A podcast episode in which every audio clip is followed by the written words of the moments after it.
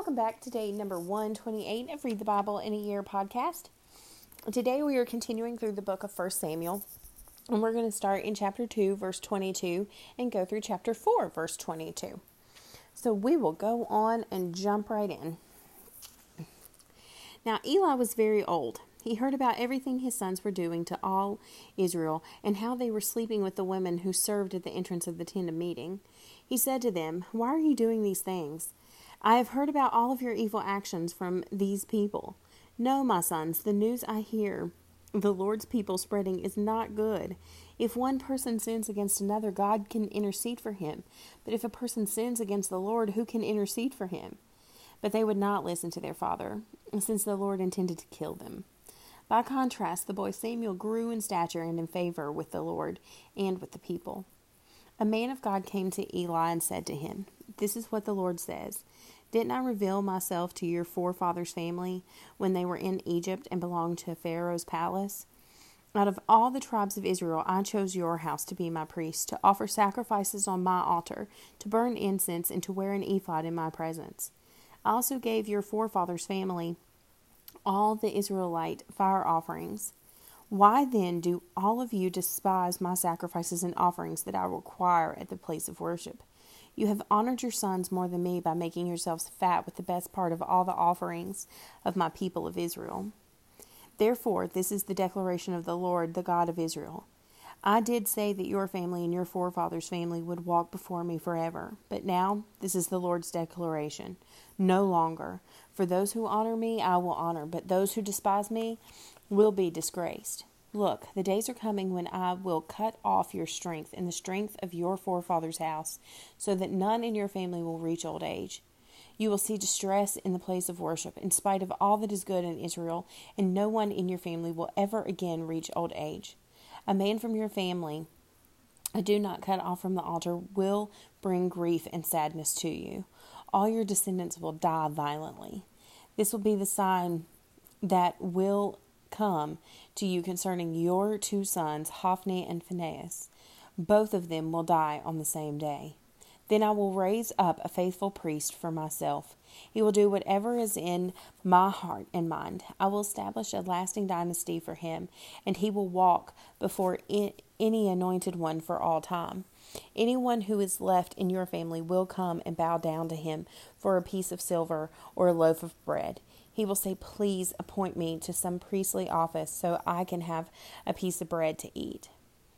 Chapter 3 The boy Samuel served the Lord in Eli's presence. In those days, the word of the Lord was rare and prophetic visions were not widespread.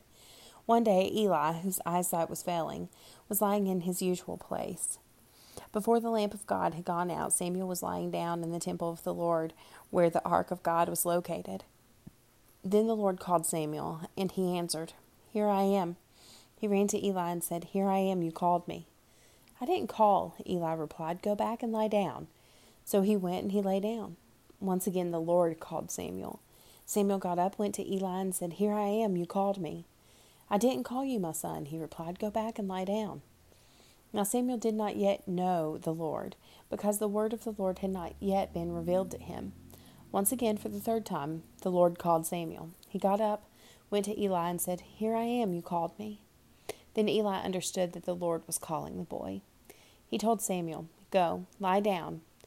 If he calls you, say, Speak, Lord, for your servant is listening. So Samuel went and lay down in his place. The Lord came, stood there, and called, as before, Samuel, Samuel. Samuel responded, Speak, for your servant is listening. And the Lord said to Samuel, I'm about to do something in Israel that everyone who hears about will shudder.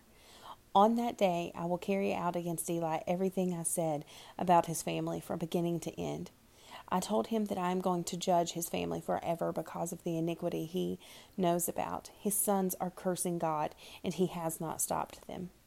Therefore, I have sworn to Eli's family the iniquity of Eli's family will never be wiped out by either sacrifice or offering. Samuel lay down until the morning. Then he opened the doors of the Lord's house. He was afraid to tell Eli the vision, but Eli called him and said, Samuel, my son. Here I am, answered Samuel. What was the message he gave you? Eli asked, Don't hide it from me. May God punish you and do so severely if you hide anything from me that he told you. So Samuel told him everything and did not hide anything from him. Eli responded, He is the Lord. Let him do what he thinks is good. Samuel grew, and the Lord was with him, and he fulfilled everything Samuel prophesied. All Israel from Dan to Beersheba knew that Samuel was a confirmed prophet of the Lord. The Lord continued to appear in Shiloh because there he revealed himself to Samuel by his word. Chapter 4 And Samuel's words came true or came to all Israel. Israel went out to meet the Philistines in battle and camped at Ebenezer, while the Philistines camped at Aphek. The Philistines lined up in battle formation against Israel, and as the battle intensified, Israel was defeated by the Philistines, who struck down about 4,000 men on the battlefield. When the troops returned to the camp, the elders of Israel asked, why did the Lord defeat us today before the Philistines? Let's bring the ark of the Lord's covenant from Shiloh. Then it will go with us and save us from our enemies. So the people sent men to Shiloh to bring back the ark of the covenant of the Lord of armies, who is enthroned between the cherubim. Eli's two sons, Hophni and Phinehas, were there with the ark of the covenant of God. When the ark of the covenant of the Lord entered the camp, the Israelites raised a, such a loud shout that the ground shook. The Philistines heard the sound of war, of war cry, and asked, What is this loud shout in the Hebrews' camp? When the Philistines discovered that the ark of the Lord had entered the camp, they panicked. A God has entered their camp, they said. Woe to us, nothing like this has happened before. Woe to us, who will rescue us from this magnificent from these magnificent gods? These are the gods that slaughtered the Egyptian with all kinds of plagues in the wilderness. Show some courage and be men, Philistines. Otherwise, you'll serve the Hebrews just as they served you. Now, be men and fight. So the Philistines fought, and Israel was defeated, and each man fled to his tent. The slaughter was severe. Thirty thousand of the Israelite foot soldiers fell. The ark of the of God was captured, and Eli's two sons, Hophni and Phinehas, died.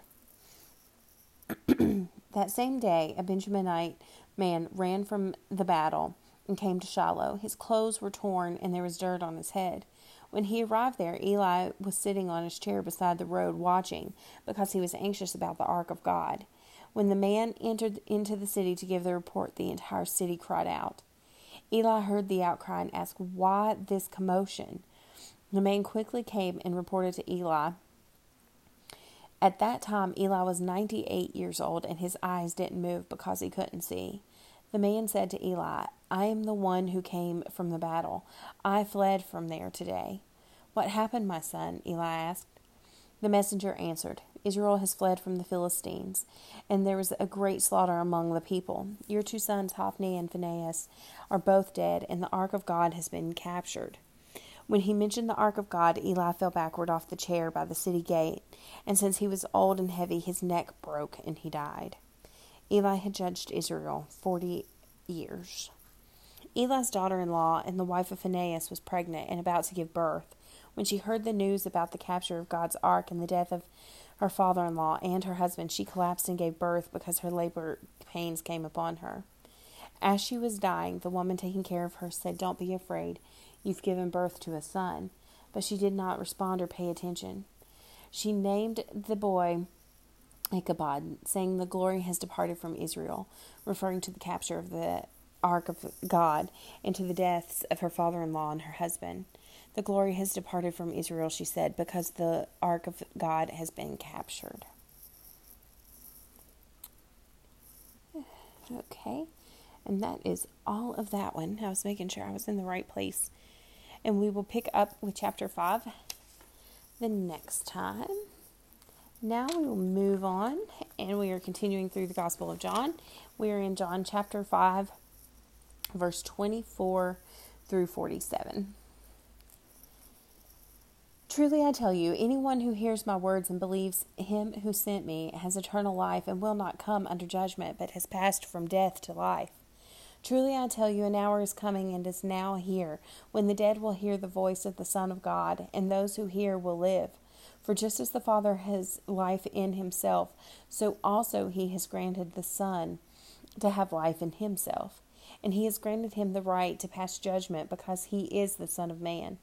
Do not be amazed at this, because the time is coming when all who are in the graves will hear his voice and come out, and those who have done good things to the resurrection of life, but those who have done wicked things to the resurrection of life of con- condemnation. I can do nothing on my own. I judge only as I hear, and my judgment is just, because I do not seek my own will, but the will of him who sent me. If I testify about myself, my testimony is not true. There is another who testifies about me, and I know the testimony he gives about me is true. You sent messengers to John, and he testified to truth. I don't receive human testimony, but I say that say things so that you may be saved. John was a burning and shining lamp, and you were willing to rejoice for a while in his light. But I have a greater testimony than John's because of the works that the Father has given me to accomplish. These very works I am testifying, I am doing, testify about me that the Father has sent me. The Father who has sent me has himself testified about me. You have not heard his voice at any time, and you haven't seen his form. You don't have his word residing in you because you don't believe the one he sent. You pore over the scriptures because you think you have eternal life in them, and yet they testify about me. But you are not willing to come to me so that you may have life. I do not accept glory from people, but I know you, that you have no love for God within you. I have come in my Father's name, and yet you don't accept me. If someone else comes in his own name, you will accept him. How can you believe since you accept glory from one another but don't seek the glory that comes from the only God? Do not think that I will accuse you to do not think that I will accuse you to have to the Father. Your accuser is Moses, on whom you have set your hope.